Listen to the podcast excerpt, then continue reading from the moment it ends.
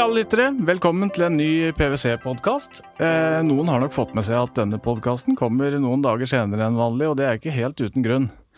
Eh, fokuset for dagens sending er nemlig at eh, PwC igjen presenterer resultatene fra Global CEO Survey, eller topplederundersøkelsen kan vi jo kalle den. Eh, og det er noe vi gjør under World Economic Forum, som arrangeres i Davos i disse dager. Undersøkelsens formål er jo å ta tempen på topplederne i flere av verdens største virksomheter, og resultatene gir oss et godt innblikk i hvor vi står, og kanskje ikke minst eh, forventninger om fremtiden. I dagens eh, podkast skal vi diskutere noen av funnene i denne rapporten. Eh, og da har vi faktisk vært så heldige å få besøke en viktig norsk toppleder, nemlig konsernsjef i Schibsted, Kristin Skogen Lund. Hvordan er det å være toppleder i et så stort selskap som Schibsted, Kristin?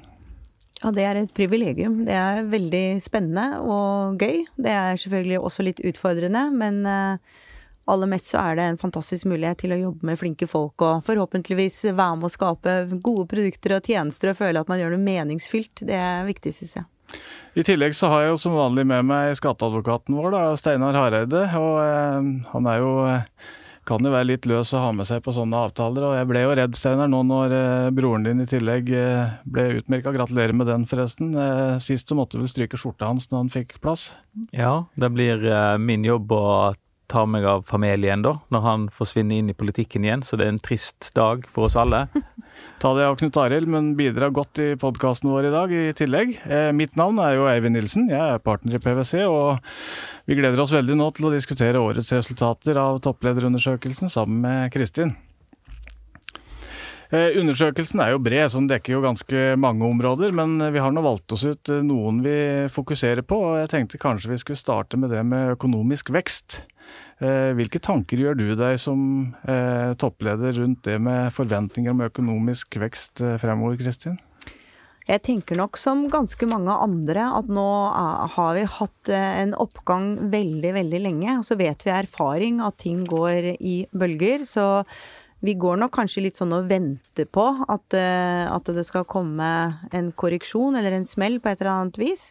Så jeg deler nok litt eh, de bekymringene der. Og så er det vel også noe med kanskje hele verdenssituasjonen i forhold til uh, ja, handelskrig og polarisering og en del sånne liksom, Ja, det er en del ting i det politiske, globale politikken som ikke gir trygghet heller. Så jeg tror kanskje vi alle er litt preget av det òg. Det er klart, den, den Resultatene i rapporten er jo ganske slående, egentlig. Altså det er jo globale tall selvfølgelig som involverer mange eh, toppledere. Eh, men det er jo nå 53% av de spurte tror jo ikke at de kommer til å øke veksten sin fremover. Eh, det er faktisk eh, hvis vi går tilbake til 2018, så var det 5% bare som sa det samme. Eh, og vi er vel tilbake i finanskrisen for å se sånne prosenter i den undersøkelsen her.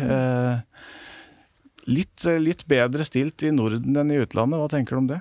Ja, det, det, er vi definitivt. Og norsk økonomi eh, isolert sett eh, går jo bra nå, og, er, og, er, preget av stor grad av sunnhet. Men verden er blitt så global, og dette henger så tett sammen. Så vi er på ingen måte immune mot de globale trendene rundt oss.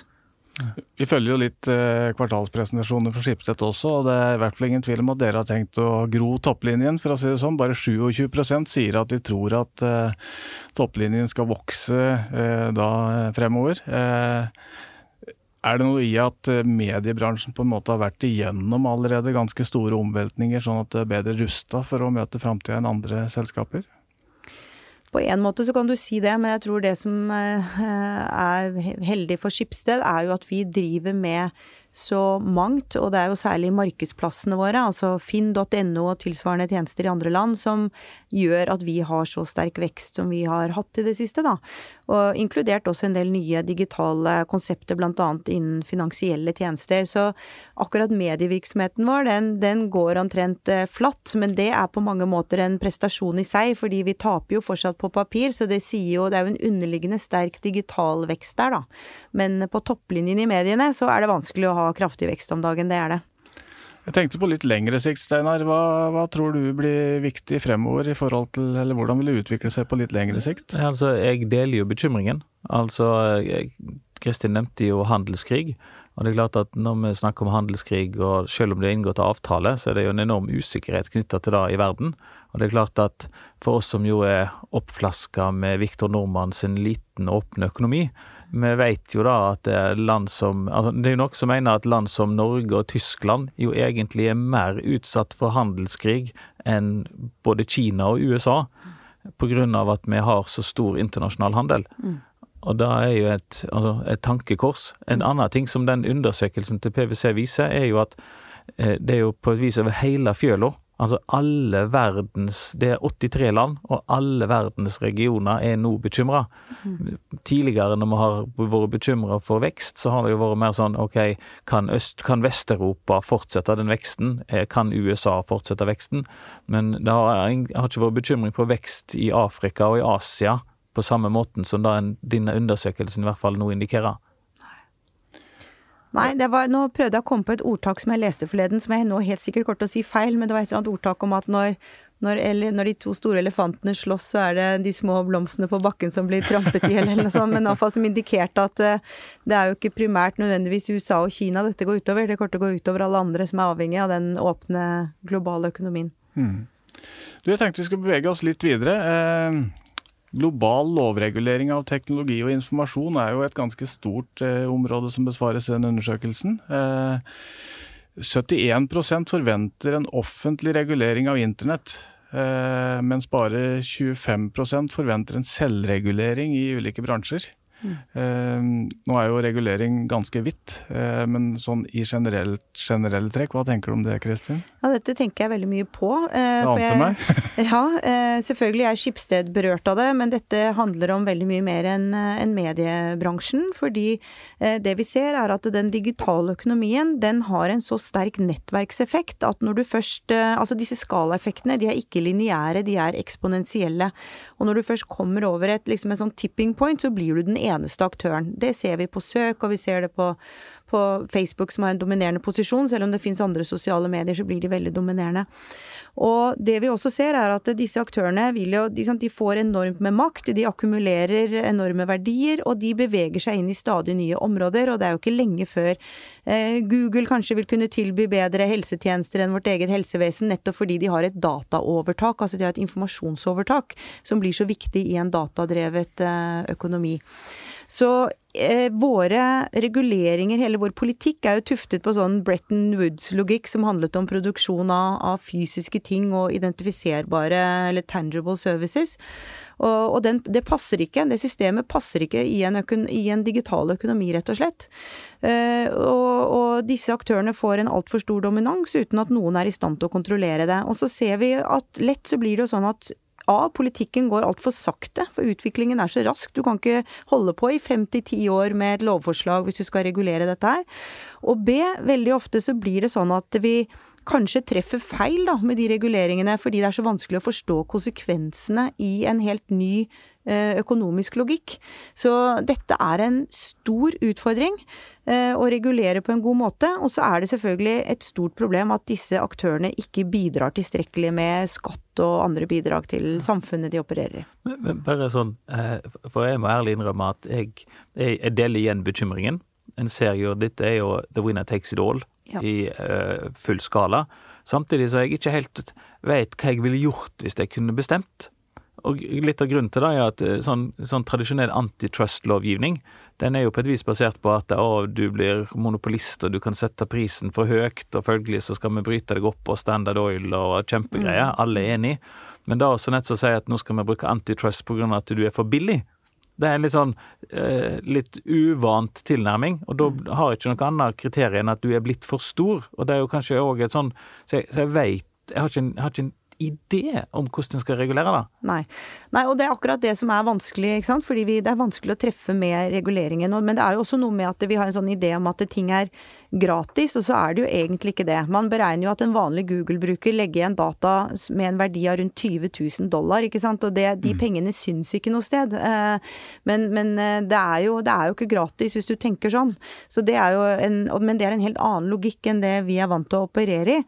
Eh, så det tenker jeg det er noe av årsaken til at, til at dette blir vanskelig. Men en ting man kan se på, da, det er jo at Google for eksempel, de opererer både i infrastrukturlaget, ikke sant. Eksempel på annonsesystemene som vi er avhengig av. Så er de annonsemotoren, teknologien, og så har de markedsplassen for kjøp og salg av annonser. Og så er de jo selv en aktør hvor man kan kjøpe annonser.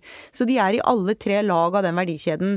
Hvis du går til Telekom eksempel, hvor jeg jobbet før, så er det jo veldig strengt regulert. Telenor ikke sant, må tilby alle eh, like betingelser i sitt nett, og liksom de kan ikke blande rollene sine i verdikjeden. Så det er i hvert fall fall et sted å starte, kanskje, er å skille eh, disse rollene i de ulike verdikjedene. Det tror jeg man kunne ta tak i. Det er, mange forskjellige lyttere på den eh, podkasten. Jeg tenker på sånn, eh, Noe som møter meg noen ganger, er jo eh, plutselig så oppdager jeg at jeg har gitt fra meg fullt av informasjon i ulike kanaler om meg sjøl og om familien og whatever. Eh, du er, bør jo være sånn ekspert. Hvordan klarer du å holde deg unna alle sånne feller på å lokkes inn i å gi fra deg ting som du ikke vil gi fra deg? Jeg tror ikke jeg klarer det. Eh, noe bedre enn andre, egentlig. Selv om jeg kan mye om dette, så er det jo noe med at vi er alle avhengig av, og kanskje nesten litt slaver av en del av disse tjenestene. Og når du da klikker ok, som du må for å komme videre, så har du sagt ja til så utrolig mye rart du ikke forstår konsekvensene av. Og det gjelder meg, og det gjelder alle andre. Det vi prøver å gjøre i Skipsted, da, vi samler jo også inn data og bruker det i våre tjenester, det er at vi har, prøver å gjøre det veldig enkelt for folk å kunne gå inn og se hvilken data har vi faktisk om deg, og hva bruker vi det til. Så det er også en, en metode for å skape tillit, tenker jeg er at du er mye mer transparent i forhold til hva du gjør. Mm. Eh, det er iallfall fall en måte å bygge bedre tillit eh, rundt dette på, da. I tillegg så har du jo skatten, da, som er eh, store tema hele tida, på en måte. Og da spesielt kanskje for selskaper som dere opp mot, eh, mot Google og sånne ting. Men Frankrike har jo sine ting som de har innført, og, og blir det et felles regelverk? Har vi tro på at det blir et felles regelverk globalt? Altså jeg tenker det er den eneste løsningen, og det gjøres jo veldig mye på OECD-nivå for å få det til å skje. Det er jo vår egen skattedirektør som leder det arbeidet for øvrig. Eh, men det er klart dette er lange prosesser, og det er mange land som i dag er skatteparadiser, som har en stor interesse av å sabotere det. Men eh, for å ta i Frankrike, det er interessant. Skipsted har jo faktisk veldig stor virksomhet i Frankrike. Vi eier Frankrikes Finn, eh, mm. som er faktisk det største enkeltselskapet i, i, vår familie. Jeg har aldri lært meg å si det navnet Nei, godt le, nok, le, så jeg tør ikke å si det engang. Ja, Le Boncoin heter det. Men det er, det er, et stort selskap, stor virksomhet der. Så Frankrike har jo inn, innført en sånn GAFA-skatt, eller sånn digital skatt. Men det som skjer da, er at vi betaler jo skatt på alt vi tjener i Frankrike. 3% av omsetningen. Og det er jo en ren dobbeltbeskatning. Og Google og Facebook de betaler jo også skatt, men de rapporterer jo ikke den reelle omsetningen i Frankrike. De rapporterer jo bare en bitte liten del ikke sant, av omsetningen sin i Frankrike, for de driver med denne globale skattetilpasningen som vi ikke gjør. Og da ender jo en sånn skatt, som liksom skal da straffe dem og hjelpe europeiske aktører, det får helt motsatt effekt, for vi får jo en relativt sett mye større skattebyrde enn de får, og den, vi har kanskje en mindre evne til å bære den også enn det de har. Så det går stikk i strid med hensikten, og det er av og til faren når man skal begynne å ordne opp med egen hånd, da, for å si det sånn, på nasjonalt nivå i den type spørsmål. Ja, og så er det jo et paradoks. Eh, jeg jobber jo med skatterett sjøl. Og det er klart at når du er i en situasjon der irske myndigheter nekter å drive inn skatten som EU pålegger de å drive inn, så illustrerer jo da politikken i skattesystemet i kombinasjon med eh, de motsetningene som her finnes mellom eh, Europa og USA. Og da få Europa og USA, i hvert fall i dagens situasjon, til å samarbeide om det som mange vil, tror jeg kan være enige om vil være best for alle parter på lang sikt. En, jeg, jeg, jeg, tuller jo litt med det og sier at dette blir ikke løst for jeg er pensjonist, Så, men, eh, men, det er en, en kjempeutfordring. Ja, det er akkurat det der. Og Irland f.eks. har jo alt å tape på en harmonisering, for de har, drar jo store fordeler av å være et slags skatteparadis i, i dag, da, for disse selskapene. Mm. Eh, vi, vi, må jo eh, komme oss litt videre, så vi må jo snakke litt om klima også. Det er vel eh, det jeg føler jeg ser mest om både i nyheter og snakkes mest om nesten hver dag. Man er på jobb eller hjemme eller besøker venner. Undersøkelsen viser jo da at bare 24% av verdens ledere sier de er veldig bekymra for klimaendringer, og det vil jo si veldig bekymra. Men jeg må jo si jeg begynner å bli ganske til meg nærmer meg veldig bekymra selv, eh, tatt i betraktning hva, hva som skjer. Eh, er vi helt spesielle i Norge i forhold til det? Er, det? er det bare her vi driver og snakker om det? Nei, og jeg, de tallene der overrasket uh, meg, fordi jeg treffer jo ganske mange internasjonale forretningsfolk, og jeg opplever at det alltid står så godt som øverst på agendaen, så jeg, jeg syns de tallene var litt merkelige. Og tvert imot så er jo Norge egentlig et land av klimaskeptikere. Vi har jo det høyeste antallet klimaskeptikere sammen med USA og Saudi-Arabia, så på landsbasis er ikke vi best i klassen når det gjelder å bekymre oss for klima, faktisk. Men, men som, den undersøkelsen spør jo òg bedriftsledere, toppledere i hele verden om i hvor stor grad ser du på eh, klima som en mulighet for businessen din. Og Det som da er interessant å se, er at det er mens for, så de sammenlignet svaret i dag med svaret for ti år siden. Og Da viser det seg at kinesiske toppledere, der var det 2% som så på dette som en business opportunity for ti år siden, mens det er 47 i dag. Mm. Sånn at det er en enorm økning i kinesiske toppledere som ser på klimautfordring som en business opportunity, mm. mens i Vest-Europa, der går det faktisk motsatt vei. Yes. Eh, ja, ja, det er veldig rart. Men kinesere er jo smarte, og de har en mye bedre evne enn oss til å tenke fundamentalt og langsiktig. Og det jeg tror er at eh, det med bærekraft og klimaendring, det er en sånn langsiktig trend, akkurat som digitalisering. Det er noe som ikke kommer til å gå over, og det kommer til å forandre hvordan vi tenker og opererer eh, fundamentalt fremover, tror jeg. Eh, og kanskje er ikke vi i Vesten alltid like flinke til å ta de der lange perspektivene. Vi agerer liksom litt mer på hypen her og nå. Så kanskje har vi litt å lære av kineserne. For jeg tenker jo det at vi må gå, eller ha, jeg tenker vi allerede er i ferd med å gå fra liksom at business føler et ansvar, et sånn compliance-ansvar for klima, til at vi internaliserer denne utfordringen til å, at det blir vår business å løse dette. Eh, jeg opplever jo på mange måter at vi er litt i ferd med å foreta det skiftet. Så jeg syns disse tallene er litt forstemmende på Vestens vegne, men jeg kjenner meg egentlig ikke helt igjen i det. Jeg opplever at det er stor oppmerksomhet rundt dette her. Det er jo også en, en, stor diskusjon rundt regulering av eh, klimating, om man skal fikse det i eget hus og sånne ting. og Det, det man kanskje ser er vel at uh, reguleringene ofte kommer litt sent. så det, det, vi har opplevd her, er vel egentlig at næringslivet tar mer tak i det selv enn det de egentlig er pålagt, da, for å si det sånn. Ja, og jeg ble litt glad da, det begynner å bli en stund siden nå, men da Erik Solheim fikk den toppjobben i FN, så sa jo faktisk han at nå må vi se til næringslivet, for de går foran. Og jeg syns det var så bra, for jeg tenker vi må liksom få næringslivet litt ut av den boksen, og at vi bare blir sett på som et problem. For at det, eh, det er næringslivet som sitter på nøkkelen til veldig mye av løsningen på klimaproblemene. Da må vi jo være oss det ansvaret bevisst, men jeg opplever jo at mange bedrifter går foran og, og gjør nettopp det. Tar det ansvaret. Og, og, grunnen til det, tror jeg, er jo egentlig at det, det som gjør meg optimistisk der, handler jo egentlig om forbrukerne. Altså da at forbrukerne krever, og de ansatte krever. og Det merker jo vi i vår organisasjon. Hva gjør, hva gjør vi helt konkret for å løse problemet? For, for, for det er klart at det, den dagen alle forbrukere, eller en stor del av forbrukerne, faktisk stiller krav til deg, til sine produkt, da vil jo dette Da, da vil dominoeffekten virkelig oppstå. Og mm. den, da tror jeg kommer. Jeg tror at sånne opplevelser som, som eh, Australia har vært gjennom nå, gjør jo at Beklager, til og med jeg, sant, som mann i 40-åra, er opptatt av dette. Eh, og det gjør meg sånn sett optimistisk. Mm.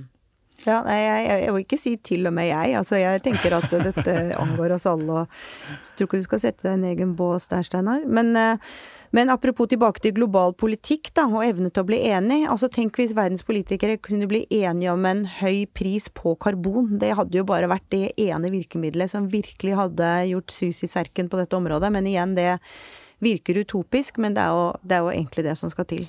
Ja, Det er jo ikke lenge siden, siden altså nå skips, internasjonale skipsfartsorganisasjoner i forhold til eh, fuel For det har jo vært et, stort problem i forhold til at hvis du innfører avgift på CO2 i ett land, ja, da bunkrer vi bare i et annet land, og så eh, slipper vi ut i den samme lufta. Mm. Men da at eh, internasjonale skipsorganisasjoner viser vilje til samarbeid, er jo et, igjen et veldig godt tegn på at faktisk alle er i ferd med å ta dette her på alvor. Mm.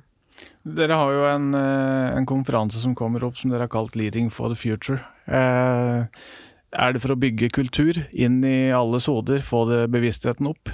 Ja, og for å høre fra de som eh, ja, lærer av hverandre, få opp eh, bevisstheten, og kanskje stimulere hverandre til å øke ambisjonene på området, rett og slett. Og det er vel kanskje gjennomføringskraften som det står på her, å komme og tippe det punktet da, hvor faktisk folk begynner å gjøre noe også. For det er, jo en, det er jo verdt å observere at det er jo noen som er flinkere med ord enn med, med hendene, for å si det, det sånn. Det har vært utrolig mange, tenker jeg, konkurranser om å sette høye mål og, og store ambisjoner her. Og så handler det om faktisk handling, og det handler om å endre seg, og det er klassisk endringsledelse. Og det er alltid risikofylt. Det lønner seg som oftest mindre i starten, eh, så man har liksom noe å tape ved å gjøre ting annerledes. Men de som tør det, og tør å gjøre det tidlig nok og ambisiøst nok og lykkes, det er jo faktisk de som er fremtidens vinnere. Eh, det er jo det er noen sånne fæle ting. Vi så jo at eh, dommedagsklokken var stilt ned på 100 sekunder eh, mot midnatt eh, nå. Eh, I tillegg så har jeg da en frue som drøvtygger Aftenpostens magasin. Så jeg fant et fra nyttår før jeg gikk på jobb i dag, og der sto det på forsiden at, at de ønsket å gå fra fryktens og tiår til mulighetens tiår. Er, er vi der at vi tror vi kommer kjapt inn i mulighetens tiår? Jeg tror det hadde vært fint, fordi det er som sagt eh, handling eh, som kreves, og da er man jo avhengig av at man ser et eh, mulighetsrom og fokuserer på det. Så jeg tenker at det er en god tilnærming til det. Kristin, tusen takk for at vi fikk komme hit og høre dine refleksjoner som toppleder. Eh, takk også til Steinar som faktisk prioriterte det her i dag. Eh, navnet mitt er Eivind Nilsen, og jeg håper dere hører på når neste podkast kommer. Så abonner gjerne, så er du sikker på å få med deg. Takk for i dag.